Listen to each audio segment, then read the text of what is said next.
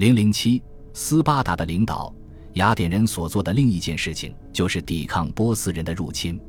在精神上，他们是希腊人胜利的支柱；但是从技术上来说，那些选择抵抗的希腊人自然会认为斯巴达应成为他们的领导者。为什么这么说呢？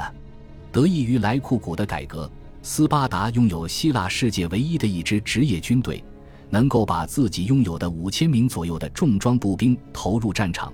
还有数量相当、训练有素的毕里阿西人，以及人数更多的轻装黑劳士，但这支军队在公元前六世纪并没有取得过重大胜利，其威望很大程度上是出自外交原因。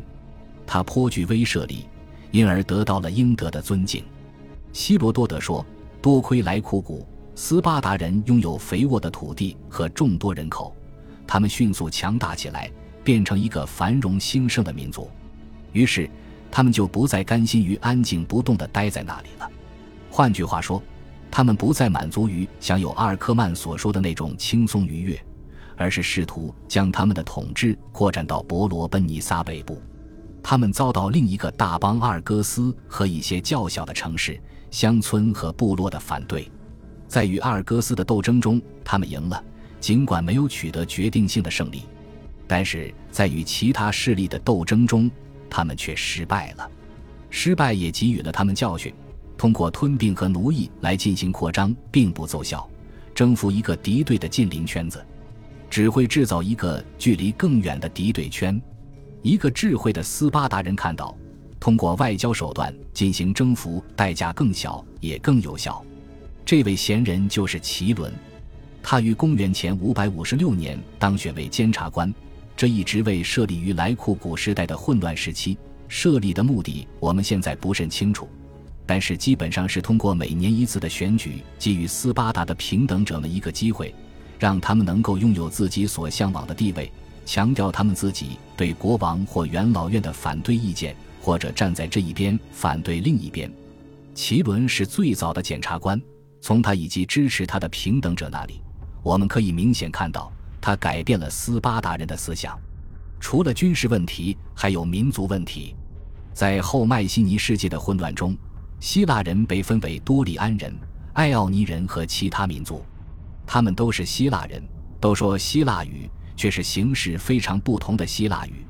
所有人都接受了多利安人是入侵者的说法，尽管也许是一种更具优势的入侵者。很难判断这些区别在日常生活中究竟有什么意义，但是一定有某种意义。奇伦敏锐地看到，淡化斯巴达的多利安血统能又使周边非多利安邻邦与自己结盟，最终还是对斯巴达十分有利。于是，斯巴达与一个又一个城邦举行谈判，与克林斯、与西西昂、与阿卡迪亚的诸多共同体谈判。实际上，除了多利安霸权的传统敌人阿尔戈斯以外，斯巴达几乎与所有城邦都谈判过。某些时候，为了巩固联盟，斯巴达不得不插手未来盟邦的内部事务。这种冲突在有些时候会导致建主被驱逐，比如西西昂。这里是斯巴达在后来获得了反对建主的声誉之起点。在斯巴达以外的地方，斯巴达人并不反对建主。但是在接下来的半个世纪的扩张，使得斯巴达反对建筑领导的各种势力，并以各种理由驱逐他们。其中最主要的就是雅典的毕希特拉图的儿子们。公元前五百一十年，斯巴达在雅典流放贵族势力的鼓励和支持下，成功推翻了他们的统治。建筑被推翻的原因多种多样，有些建筑是因为是阿尔戈斯的盟友。有些则是因为与爱琴海政治的新内容——波斯帝国的扩张扯上了关系。波斯人之前控制了中东和小亚细亚的大部分地区。约公元前五百四十六年，他们出现在爱琴海东海岸希腊人的视野中，而这些希腊人在此之前一直在相对不受压迫的条件下仰赖内陆的非希腊人势力，尤其是好脾气的国王克洛伊索斯统治下的吕底亚。波斯人相信严密的控制，因此在希腊城邦中建立或支持了不少归顺的建筑政权。公元前五百二十五年，波斯占领埃及，随后抵达北非海岸。公元前五百一十四年，他们跨海进入欧洲，尽管在南俄平原遭到了令他们损失惨重的袭击，他们还是留在了色雷斯，影响远及马其顿。这样一来，希腊大陆和岛屿遭遇了来自北方、南方、东方的三面困扰。即使在西方，也有另一个敌对力量——迦太基，向那些希腊式的前哨村落、西西里和南意大利的城市施加压力。这些地方现在已经从最开始的贫穷殖民地变成和本土同样富裕发达之地了。波斯人可能没有任何直接占领希腊的野心，但是他们现在就在那里，因此也不得不认真对付。我们所知的所有希腊城邦都因为对此事件的反应而分为不同阵营。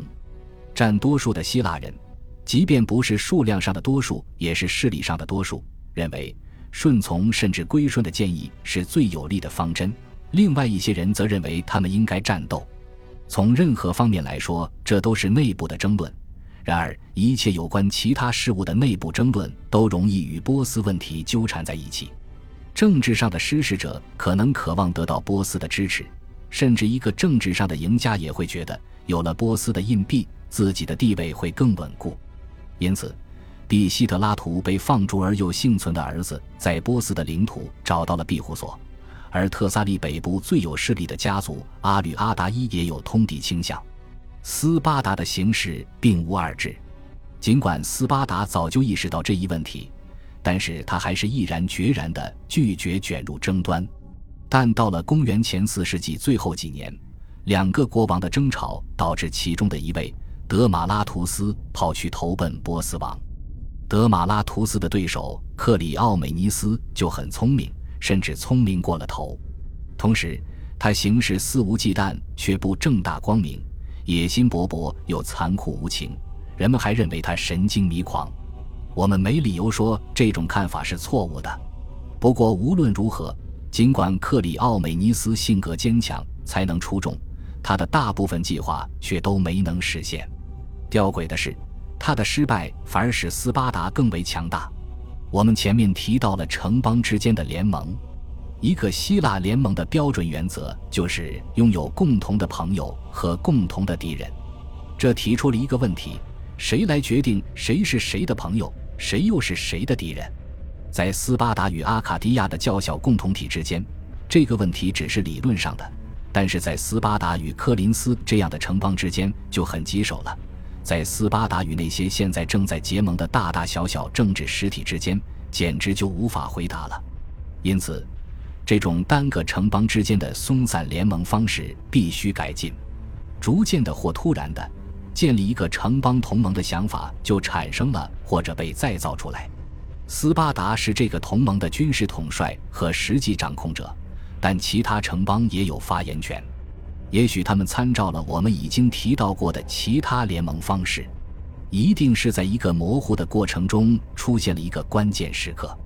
大约公元前五百零六年，德马拉图斯在科林斯和其他盟邦的支持下，拒绝追随克里奥美尼斯袭击雅典。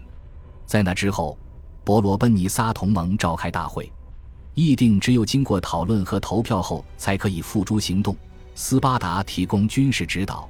其他盟邦予以支持，这样就创建了一个军事组织。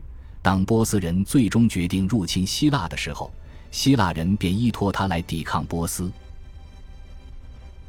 恭喜你又听完三集，欢迎点赞、留言、关注主播，主页有更多精彩内容。